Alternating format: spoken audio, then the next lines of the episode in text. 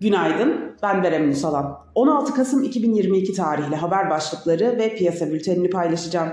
AP'nin haberine göre ABD'li yetkililer Polonya'ya isabet eden füzelerin Rusya'ya değil Ukrayna'ya ait olduğunu değerlendiriyor.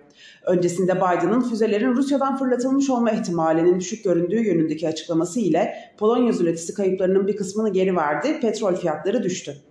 Fed yetkilileri ABD'de politika faizlerinin kısıtlayıcı seviyelere doğru yükselmeye devam etmesi gerektiğini vurguladı. Eski ABD Başkanı Donald Trump 2024 seçimleri için adaylığını ilan etti. Arjantin %88 enflasyonla Türkiye'yi geçerek G20 ülkeleri içerisinde birinci sıraya oturdu.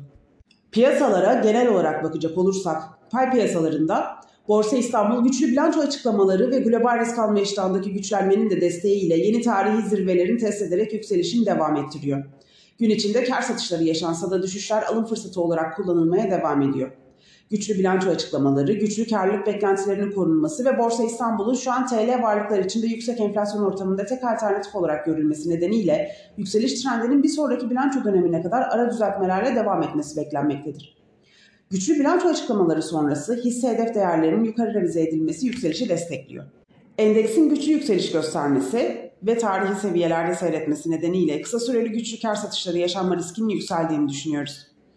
Güçlü yükseliş sonrası bilanço döneminin sona ermesiyle kısa vadeli beklenti kalmaması nedeniyle endeksteki yükselişin momentum kaybedeceğini, sınırlı da olsa kar satışları yaşanabileceğini düşünüyoruz.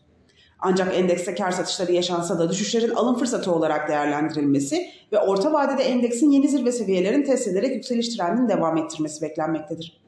Borsa İstanbul kapanışına göre ABD ve Almanya vadeleri negatif seyrediyor. Asya borsalarında negatif ağırlıklı bir seyir hakim.